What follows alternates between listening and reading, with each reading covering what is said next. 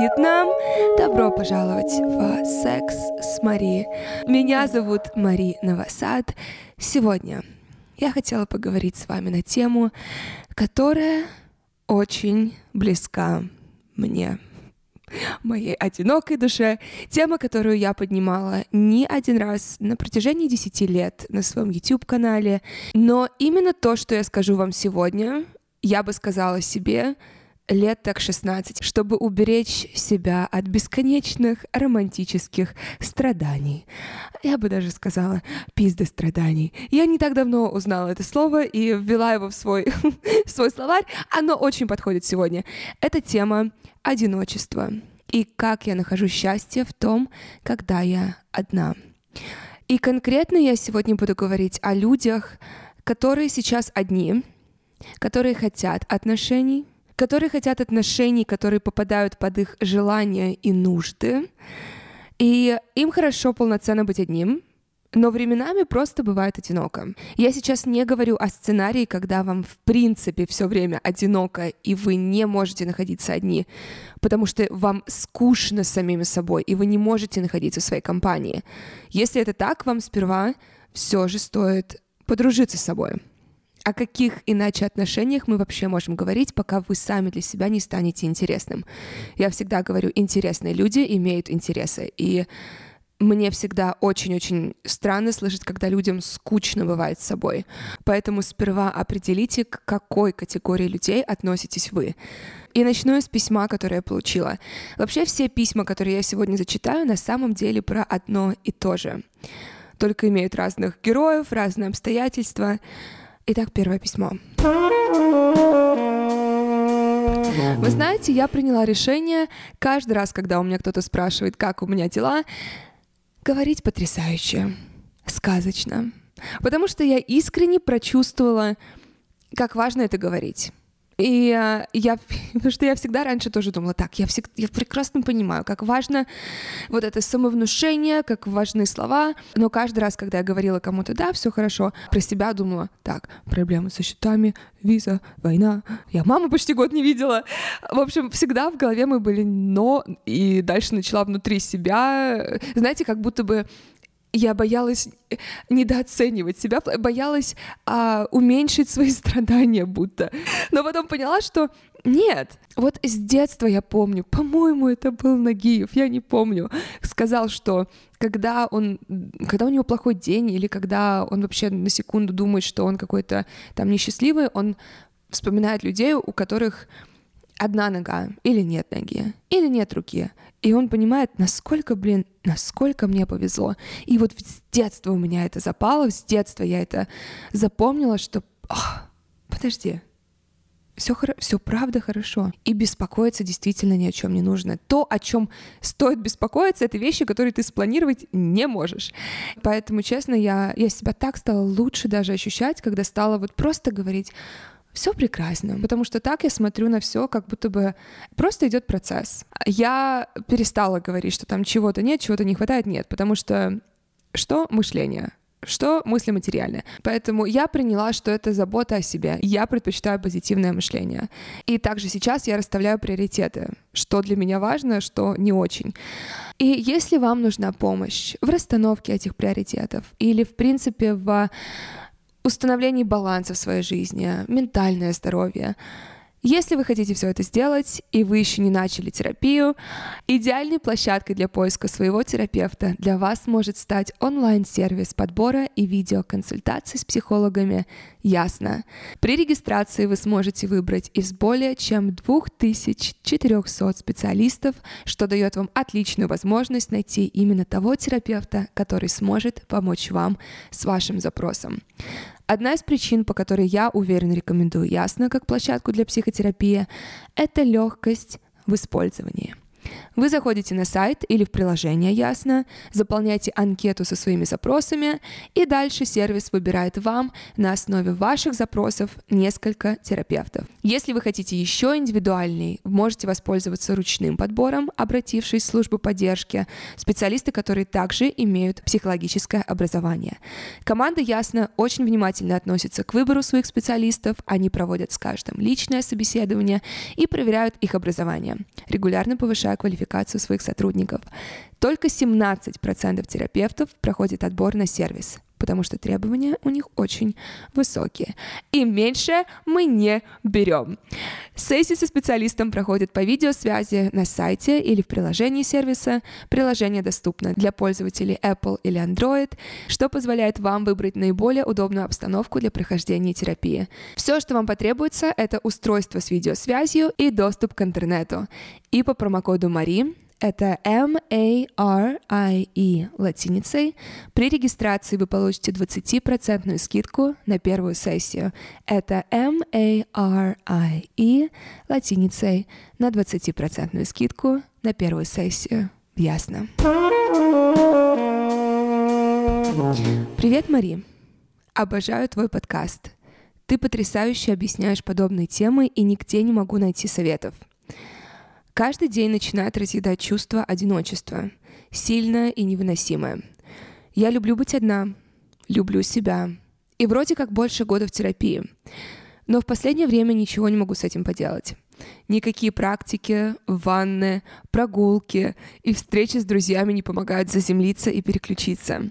Всей кожей ощущается желание именно физического тепла, именно объятий, и может ощущение защищенности и ценности.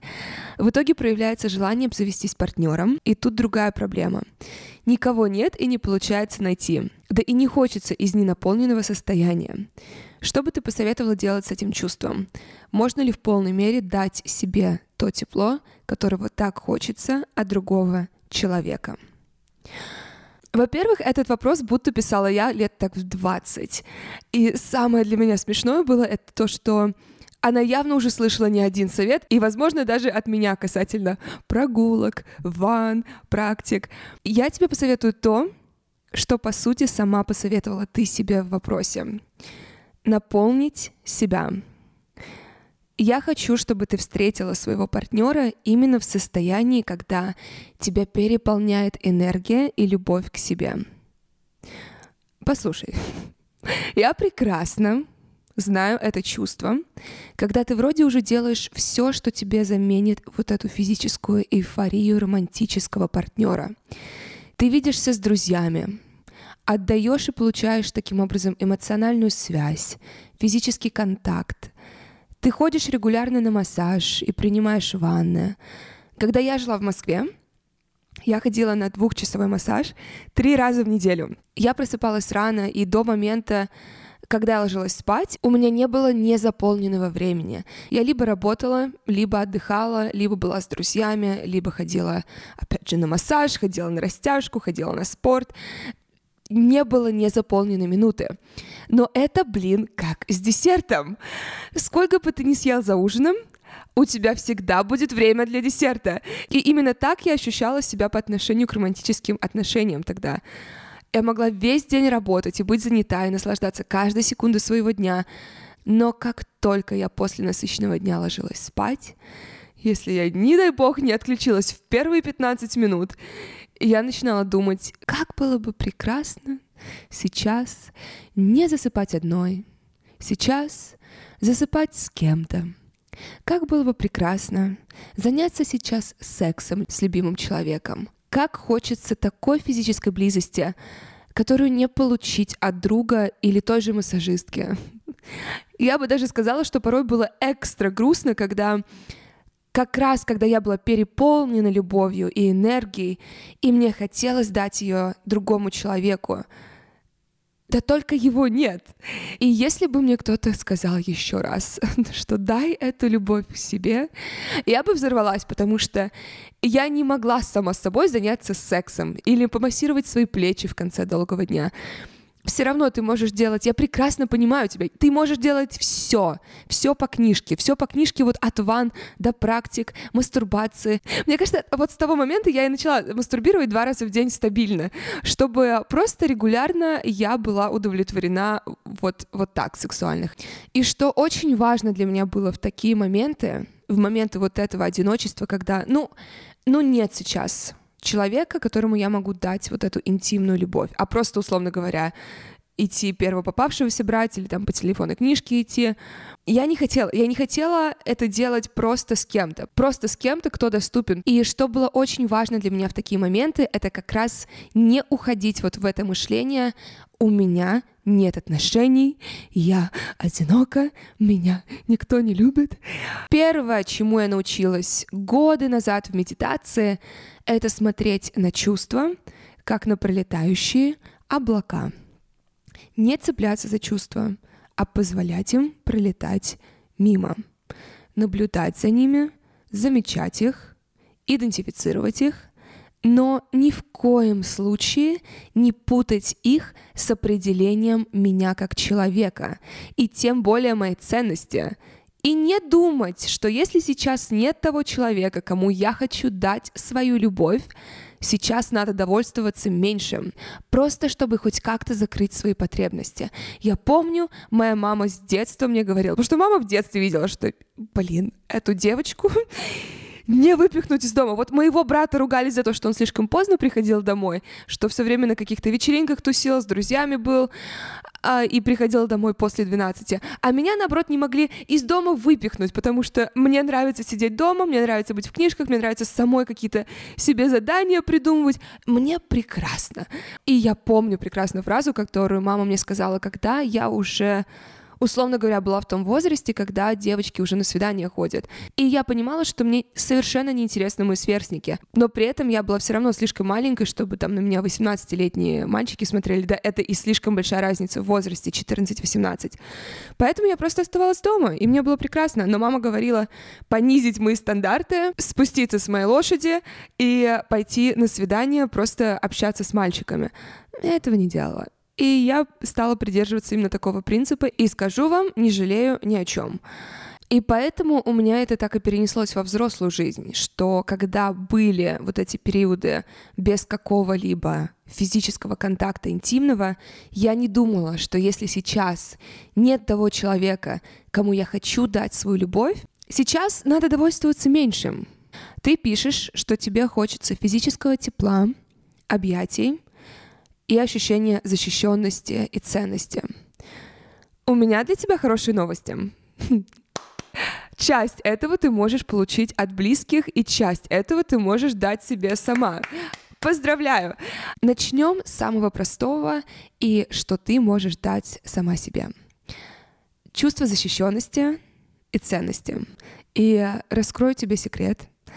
Тебе в принципе это дать никто, кроме тебя, не может. Мне чувство защищенности дают деньги. Есть причина, почему я стала зарабатывать с раннего подросткового возраста. Потому что моя мама сказала мне, Ник... Это, кстати, забавно, я сейчас поняла. Мама сама мне сказала, никогда не зависит маши... от машин, от мужчин. И вообще, в принципе, на мужчин нельзя положиться, все нужно делать самой, но при этом сама говорила, понижай свои стандарты, чтобы, условно говоря, не быть одной. Хм. Поэтому всем нужна терапия. И она своим примером показала, что женщина одна может построить с нуля потрясающую карьеру, купить квартиру, машину и путешествовать регулярно. Я всегда вижу женщин моего возраста или за 30, которые при поиске мужчины первым пунктом ставят богатый, потому что для них это самое главное. Что зарабатывать должен муж, а женщина должна просто его вдохновлять. Ну и вот в итоге я постоянно встречаю женщин, которые из отношений боятся выходить или, в принципе, имеют очень мало требований, главное, чтобы был богатый, потому что за квартиру платит он, за машину платит он, за еду платит он, за одежду платит он, за рестораны платит он, а она не работает и особо никогда не работала. И пока она не начнет себя обеспечивать сама, она так и будет зависима от него. И, соответственно, ее чувство защищенности также зависит от него. А если твое чувство защищенности зависит только от тебя, у меня, опять же, хорошие новости. У тебя никто не может его забрать. Поэтому я надеюсь, что я исчерпала, почему так важно всегда и всем быть финансово независимыми. Про чувство ценности то же самое. И если честно, я даже удивляюсь, что ценность вообще в этом списке. Если ты будешь ценность искать от других людей, что станет, когда этих людей не будет? Я просто четко вижу сценарий, который я видела не раз. Возьмем пример, когда мужчина закидывает тебя любовью. Такой типичный пример лавбомбинга. Но, разумеется, в этой роли может быть и женщина. Мужчина начинает закидывать сразу женщину комплиментами, подарками, события быстро развиваются, он становится всем ее миром. Вот эта фраза, мне она очень режет слух, потому что когда ты человека делаешь всем своим миром, на пьедестал его ставишь, что случится, когда этот мир заболеет, уйдет, разлюбит тебя, умрет? Весь твой мир рухнет. Но вернемся к примеру. Он ее сам восхваляет, поднимает ей самооценку, затем постепенно-постепенно изолирует ее от других, и вдруг она уже полностью от него зависит эмоционально.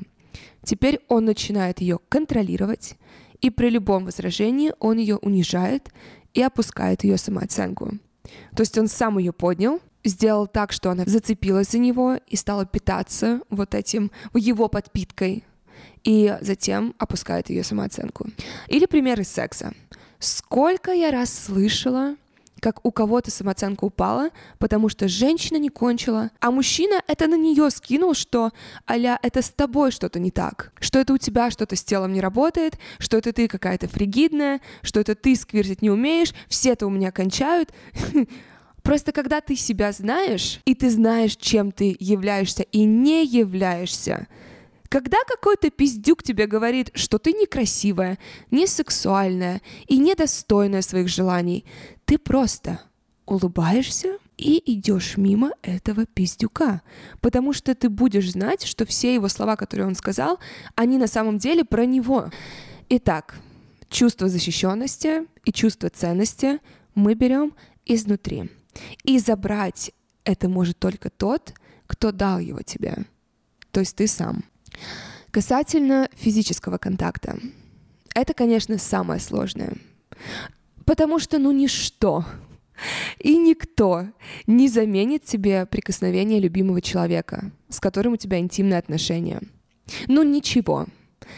И в этом я вижу как раз главную, мне кажется, главный крик девушки, которая написала это письмо, потому что я прям, я слышу себя в этом, что я уже и ванну, и массаж, уже себя всю строгала, но ничто не заменит физический контакт. Сколько бы тебя маслом крепкие мужчины или горячие женщины не гладили, сколько бы соли ты не кидала в ванну, ничто не сравнится с тем, когда тебя в шею целует любимый человек.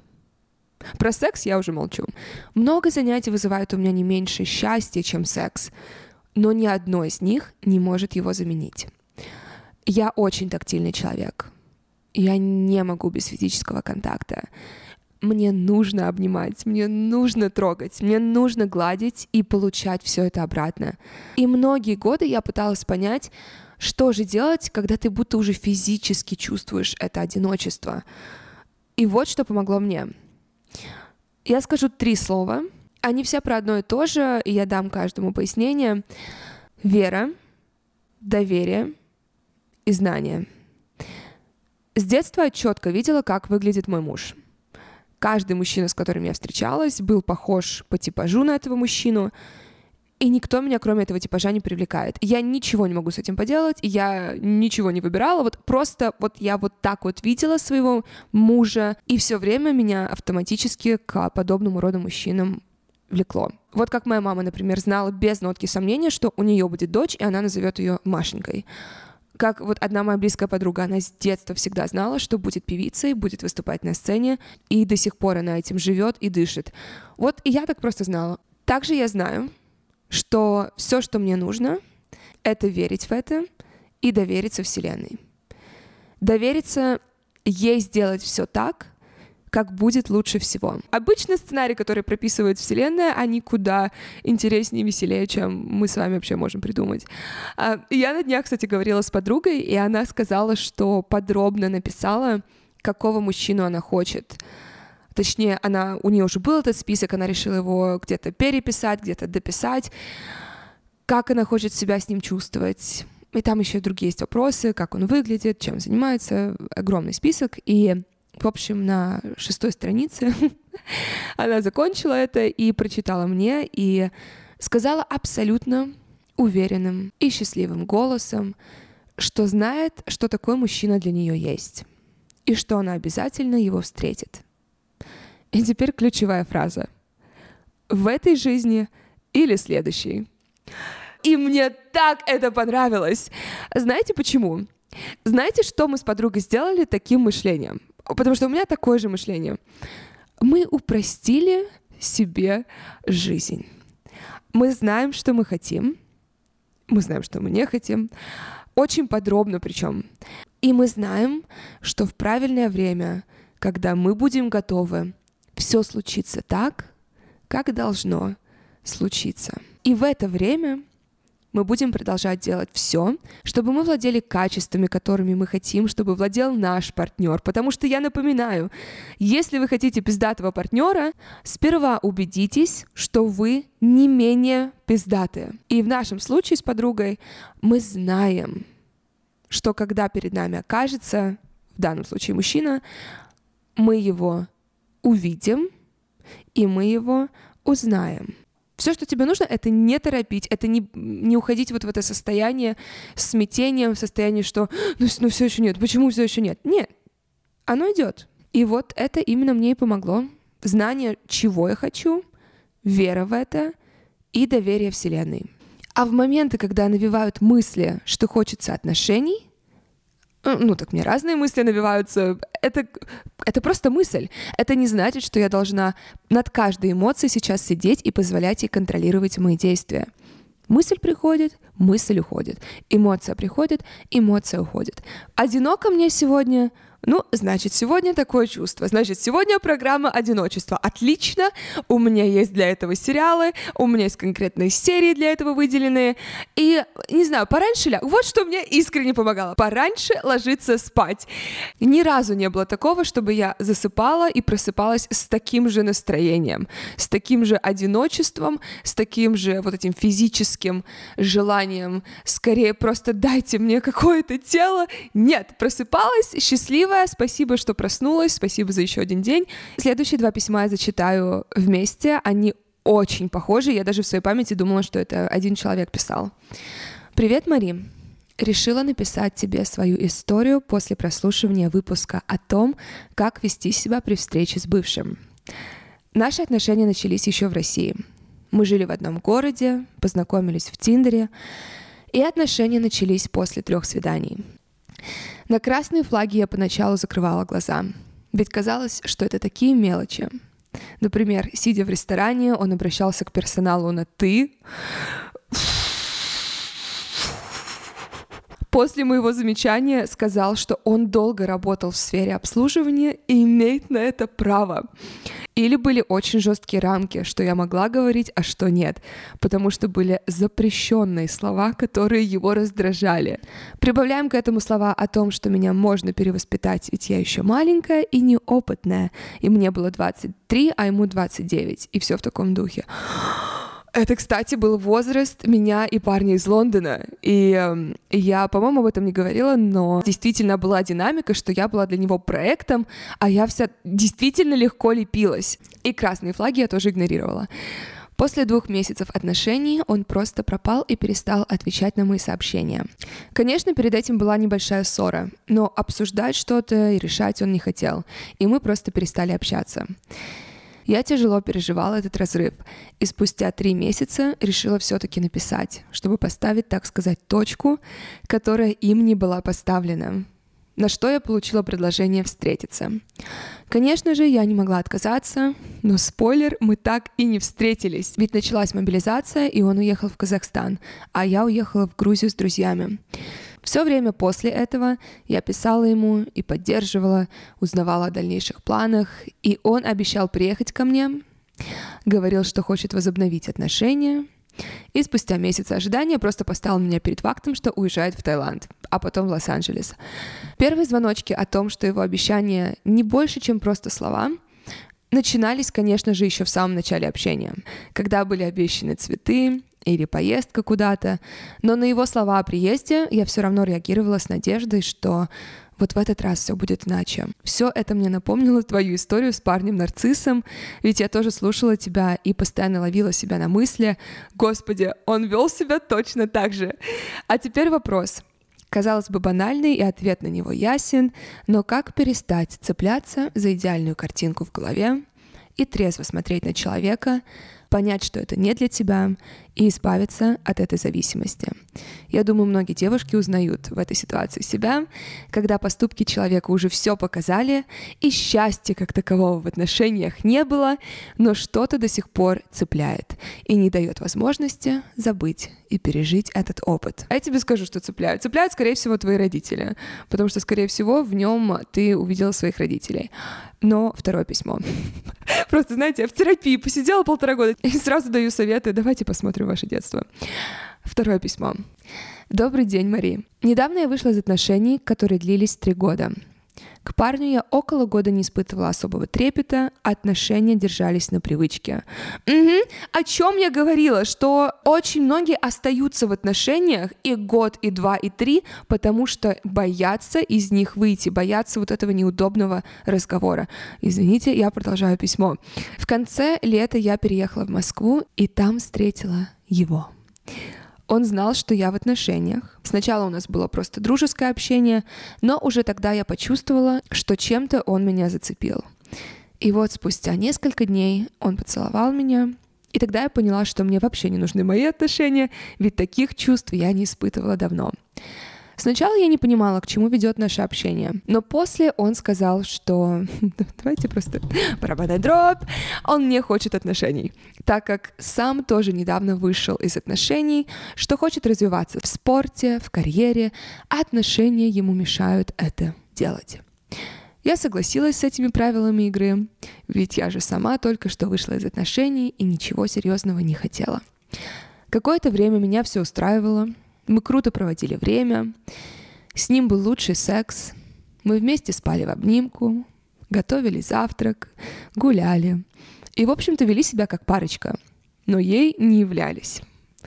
Я хочу, чтобы просто вот эту фразу в книжку какую-то занесли, просто что берегитесь, как только вы видите себя в этом сценарии, бегите. Но он начал играть со мной в игру ближе дальше. В этот момент я уже поняла, что это что-то нездоровое. А еще я поняла, что начинаю влюбляться. Чтобы не затягивать общение, которое в конечном итоге ранит меня, я решила сказать ему все как есть, что я начинаю в него влюбляться, а так как ему не нужны отношения, то пора заканчивать общение. Он согласился со мной. Но когда я пришла за своими вещами, то не вернулась домой. В тот вечер он был таким нежным котиком. И тут началась игра с моими чувствами. Я поняла, что от общения с ним я ничего не получаю, а ему очень удобно общаться со мной. Это письмо будто писала я. Я красивая, молодая, заботливая, вкусно готовлю, секс классный и ничего не прошу взамен. В итоге в один момент я решила попросить о помощи, попросила оплатить лекарства. Он отказал. После этого мы не общались 8 дней вообще. Я уже начала общаться с другими парнями, жить своей жизнью, но мысли о нем все же посещали меня очень часто. И тут он написал. И я опять в его сетях. А ему и усилия прилагать не нужно. Я сама бегу к нему как дура. Я вижу, как он пишет другим девушкам, как дела, моя малышка.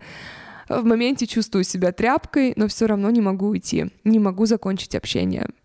Я уже два раза переслушала твой подкаст, ты ему не нравишься.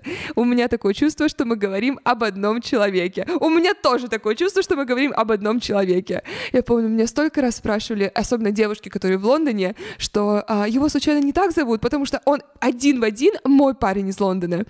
И вопрос в письме, может, ты посоветуешь, как выбраться из этих сетей, если он все время мне о себе напоминает, находит повод написать или встретиться, когда я начинаю отдаляться. Угу, очень ключевая фраза, когда ты начинаешь отдаляться. Потому что что? Потому что ты перестаешь подпитывать его эго, и это отличный пример созависимых отношений, из которых я, по-моему, выходила три или четыре года. Итак, я думаю, сейчас самое время продолжения, и точнее завершения эпизода «Ты ему не нравишься». Когда я была в эпицентре, в самом разгаре своих недоотношений с парнем из Лондона, когда я уже понимала, что что бы я ни делала, я никогда не буду достаточно для него хороша. Я мечтала, я мечтала о безразличии к нему. Я молилась о внутреннем спокойствии, о том, что я в один день проснусь, и мне будет на него все равно. Как ты думаешь, что происходило каждый раз, когда я доходила до этого состояния? Угу, правильно. Он появлялся и приглашал меня куда-то, и э, хотел встретиться, и писал какие-то приятные вещи. Все, говорю, все по книге. Я физически устала от постоянных истерик из-за того, что он вновь мне дал крошки, обещая буханку. Поэтому, поверьте, я знаю, как можно... Да, я думаю, вы верите, вы, вы слышали. А, я знаю, как можно подсесть на человека. Ух, я знаю. Знаете, я в шпагат не сажусь, но то, как я извивалась и какой гибкой я была для этого человека, м-м, какой тряпкой я была удобной. Меня во все стороны можно было двигать, бросать. М-м, ух, это как алкогольная или другая наркотическая зависимость. Один в один. Тебе хорошо пару часов, пока он рядом, потом у тебя отходняк, потом ты снова хочешь получить свой фикс, потом, когда его долго нет, ты начинаешь делать вещи, которые тебе бы в нормальном состоянии показались бы унизительными. Кстати, когда я говорю «ты», разумеется, я в первую очередь говорю про себя. И сейчас мне, конечно, очень смешно, что после моего эпизода «ты ему не нравишься», а это до сих пор мой самый любимый эпизод.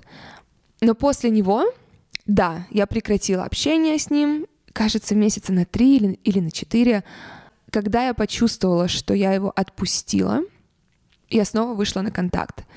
И сперва я искренне верила, что мы можем быть друзьями, но когда у меня уже не было пелены зависимости, я увидела, что он на самом деле так себе, как человек. Я увидела очень четко, что он манипулятор, нарцисс, лжец, и друг-то он так себе. Я знала его друзей, и я четко видела и зависимость его друзей от него. Я видела, как они говорят его словами. Я видела, как они перед ним тоже так складываются. И это было очень смешно наблюдать, когда я уже не находилась тоже под его вот этим магическим влиянием. И я рассказывала о нашей последней встрече с ним, когда я буквально охуела с того, насколько он так себе друг. И после этого я перестала ему отвечать на все сообщения дальнейшие и звонки. И после этого пошел обычный сценарий. Все, я перестала отвечать, я очень сильно и, главное, наконец-то очень искренне потеряла к нему интерес. Все, стандартный сценарий. Он начал больше проявляться, стал писать моей подруге, которую он тоже знал, чтобы я вышла с ним на связь через нее. Но я четко понимала, что я люблю себя слишком сильно, чтобы позволять неуважительное поведение по отношению к себе. И финальной точкой для меня хм, стал ритуал, который для меня сделала Саша. Она сказала принести что угодно, что у меня есть от него, кроме моих травм, разумеется. У меня было фото Polaroid, которое я сделала, по-моему, спустя 6 месяцев нашего общения. Она дала мне бумагу с ручкой и сказала выписать все случаи, когда он делал мне больно. Четыре листа спустя она сказала сжечь этот список. А прочитать его сначала нужно было ей, затем сжечь. И затем мне нужно было также сказать прощальные слова ему. И я сказала, ты меня очень ранил. И я знаю, что ты никогда этого не поймешь, не согласишься с этим и никогда не извинишься. Иди нахуй. И я сожгла его фото. И оно горело 30 минут. И с каждой секундой, что сгорало его лицо, мне становилось легче. Но, кстати, затем я сделала самое сложное для себя, и это будет, возможно, смешно звучать. Я отписалась от него в Инстаграме, и вот самое сложное. Я отписала себя от него. Честно, эго болело, когда я отписывала себя от него, потому что было вот это чувство, что я хочу, чтобы он продолжал за мной следить, и я хочу, чтобы он видел, какая потрясающая у меня жизнь. Ух, эго. Но это было самой жирной точкой, вот когда все, я не оставила никаких мостов, я не оставила никаких вообще способов вернуться в это. Жирная точка. И после этого я рассталась с чайником, потому что я не хочу даже близко повторять тот сценарий или любой другой, который не является союзом любви и уважения. Я знала, что мой путь парнем из Лондона — это пробивать дно, пока уже не перестанут стучать из подвала. Но тем не менее, я надеюсь, что все же вы меня послушаете сегодня. И в частности, женщины, которые писали мне эти письма. Если я смогу помочь двум жизням сегодня, я вообще, я год прожила не зря. Все, кто слушает сейчас, как выйти из сетей, когда у вас ситуация, напоминающая мою в эпизоде «Ты ему не нравишься» и ситуация, напоминающая эти два письма. Первое. Принимаем тот факт, что этот человек никогда не даст вам то, что вы хотите и заслуживаете. Второе. Вы удаляете его из социальных сетей. Вы удаляете их номер и переписку, если надо. И третье, финальное, зашлифовывающее все ваши действия. Делайте похороны, как сделала я. Выпишите все, выскажите все, сожгите к чертям и начинайте жить своей лучшей жизнью. Вот два пути. Вот либо вы сейчас отрезаете, как отрезала я недавно, финально, удаляете. И нет, вы не обязаны ему ничего и говорить. Хотите, скажите, что мне это не подходит. Все, до свидания. Если вы сейчас начнете выяснять с ним отношения, пытаться как-то поставить точку, пытаться от него получить вот это завершение, вы его не получите. Во-первых, большая вероятность, что вы будете извиняться еще в конце, как у меня это было каждый раз, или вы ни за что не услышите от него. Не извините, не, никакого вы от него не услышите никакой эмоции, которую вы хотите. И более того, большая вероятность, что вы еще переспите с ним. А если вы сделаете то, что сделала я, опять же, ваша жизнь, решайте сами. Но было вот это приятное чувство, что все, я забрала себе право это, я ставлю точку, и я не обязана тебе говорить. Я не обязана тебе отвечать на эти звонки, которые ты теперь делаешь мне. Я не обязана отвечать на твои сообщения у тебя было время, у тебя было, ну, в моем случае, 4 года на это все. М-м, все, я говорю пока. Я не хочу вообще твоей энергии. И еще забыла четвертый пункт. Мы идемся к терапевту, чтобы не повторять паттернов, которые изначально привели нас к этим отношениям. И еще одно письмо, которое я хочу прочитать, оно по сути то же самое, но это еще один пример, как со стороны проблема может звучать иначе, но в коре своем она тоже про уважение и выбор себя, и выбор своего счастья. Мари, привет. Во-первых, большое спасибо за то, что ты делаешь. Во-вторых, делюсь ситуацией, с которой не совсем знаю, что делать, и с надеждой, что твой опыт подскажет, что я не понимаю. Мы общаемся с молодым человеком уже где-то полтора года. На первый взгляд кажется, что все прекрасно. Мы видимся чуть ли не каждый день, бывает куда-то ездим, пару раз были даже какие-то длительные совместные поездки. Но есть несколько моментов, которые меня смущают и с которыми я, по крайней мере, сама не знаю, что делать. Для начала кратко о нем. Мы познакомились в Тиндере. Он в разводе с двумя детьми, работает на заводе управленцем. Разводились из-за того, что жена гуляла с другим, но по его рассказам его и самого она уже бесила. Поэтому то, что он спалил жену, стало просто поводом. Дети у жены живут в небольшой квартире с бабушками и прабабушками. Он живет один в трешке. Он пытался отсудить детей себе, но жена выиграла. По его рассказам, эта инициатива была мамы жены, так как жене дети в целом не особо нужны. Я пропущу сейчас часть про его описание. Сейчас у него есть деньги, он хочет поменять квартиру, однако не закрывает кредит, а деньги просто лежат под процентами. продолжает питаться за мамин счет. И также, когда мы вместе, плачу я, что бы это ни было. Когда у него были трудности и суды, я считала, что это нормально. Но сейчас, когда он по факту свои деньги тратит только на путешествия и всякие приколюхи для себя, это начинает напрягать. Вся еда, бензин за мой счет, кино и прочее. Было пару раз, что он что-то купил мне, и меня так разрывало от радости, что я, я будто это заслужила. Сказать про то, что мне не нравится, что я плачу за парня, я не могу, так как знаю, что он агрессивно отреагирует и обидится на меня. А перестать платить я не могу, так как если мы голодные и предлагают заказать еду, то я не могу сказать «плати ты», и в итоге я будто в замкнутом круге, из которого не могу выбраться.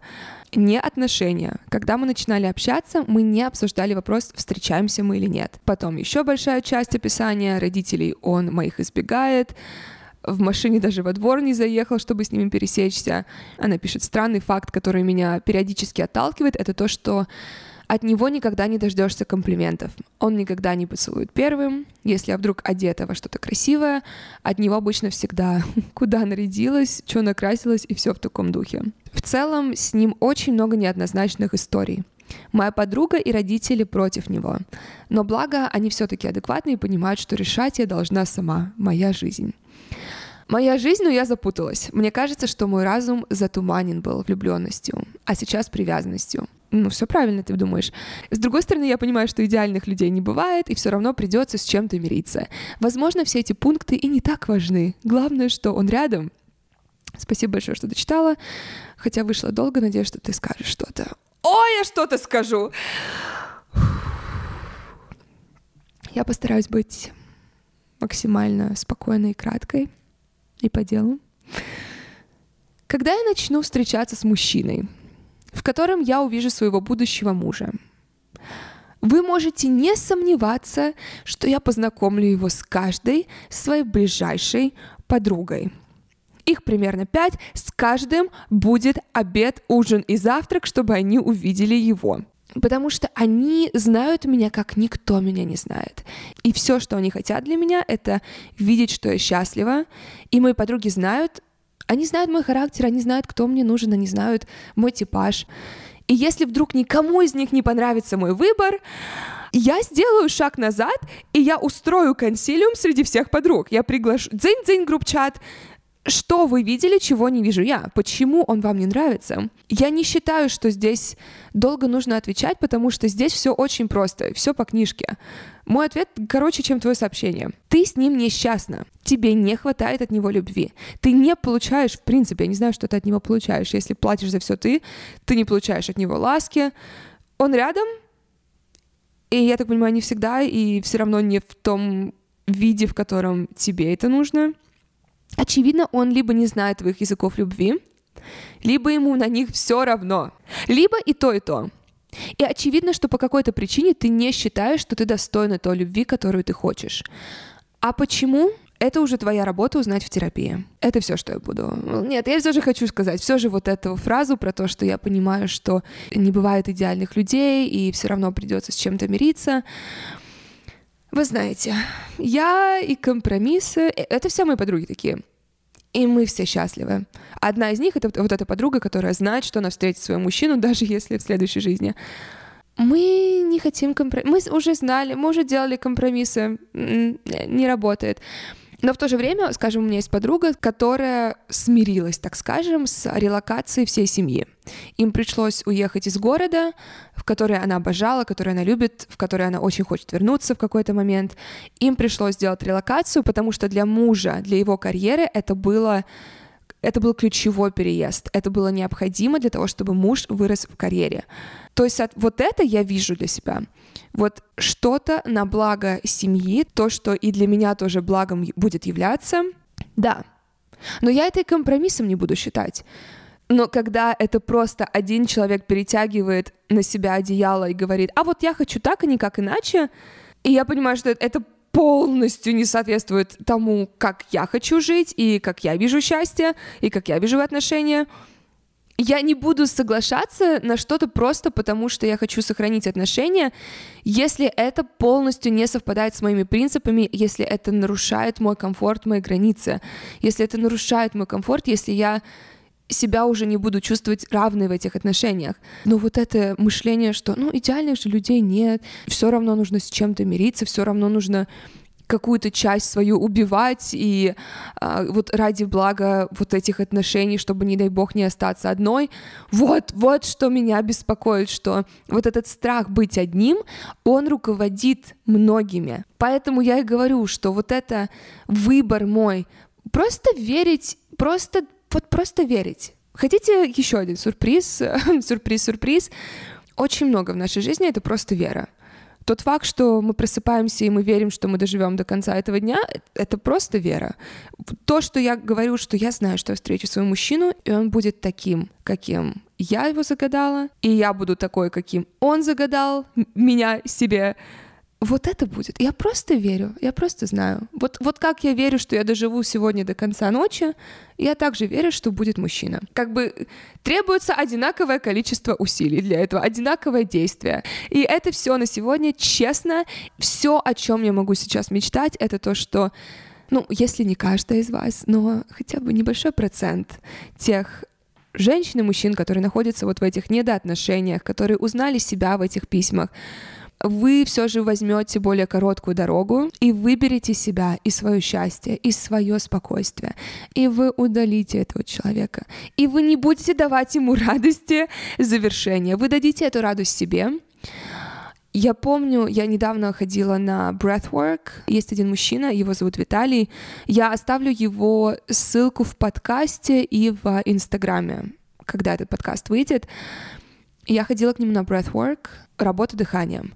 Мы очень интенсивно и осознанно дышали делали работу дыханием. Это, это физически сложно, и это эмоционально еще сложнее, но какое количество просто боли и травм ты можешь отпустить. Я помню, когда в первый раз это делала, у меня онемели руки настолько, они не онемели, они как зафиксировались, у меня они лежали на груди, и они прям скукожились, и я не могла ими двигать. Настолько вот я интенсивно дышала вообще впервые в жизни. И вот на этой работе в тот момент, когда уже вся комната там рыдала, кричала, он потрясающий гид, то есть он ведет себя по, по этой работе, и он сказал, что отпустите человека, от которого вы ждете извинения, но вы знаете, что оно никогда не придет. Дайте себе вот это извинение, которое он никогда вам не даст. Это то, что я хочу, чтобы вы сделали сегодня, чтобы вы дали это завершение сами себе. И это все на сегодня. Как всегда, если вам нравится мой подкаст, подписывайтесь, ставьте ему отзыв, отправляйте своим друзьям, партнерам. Мой инстаграм и YouTube Мари Новосад. Все ссылки всегда в описании к подкасту. Я вас люблю, я вас обожаю, и я увижусь с вами в следующий понедельник.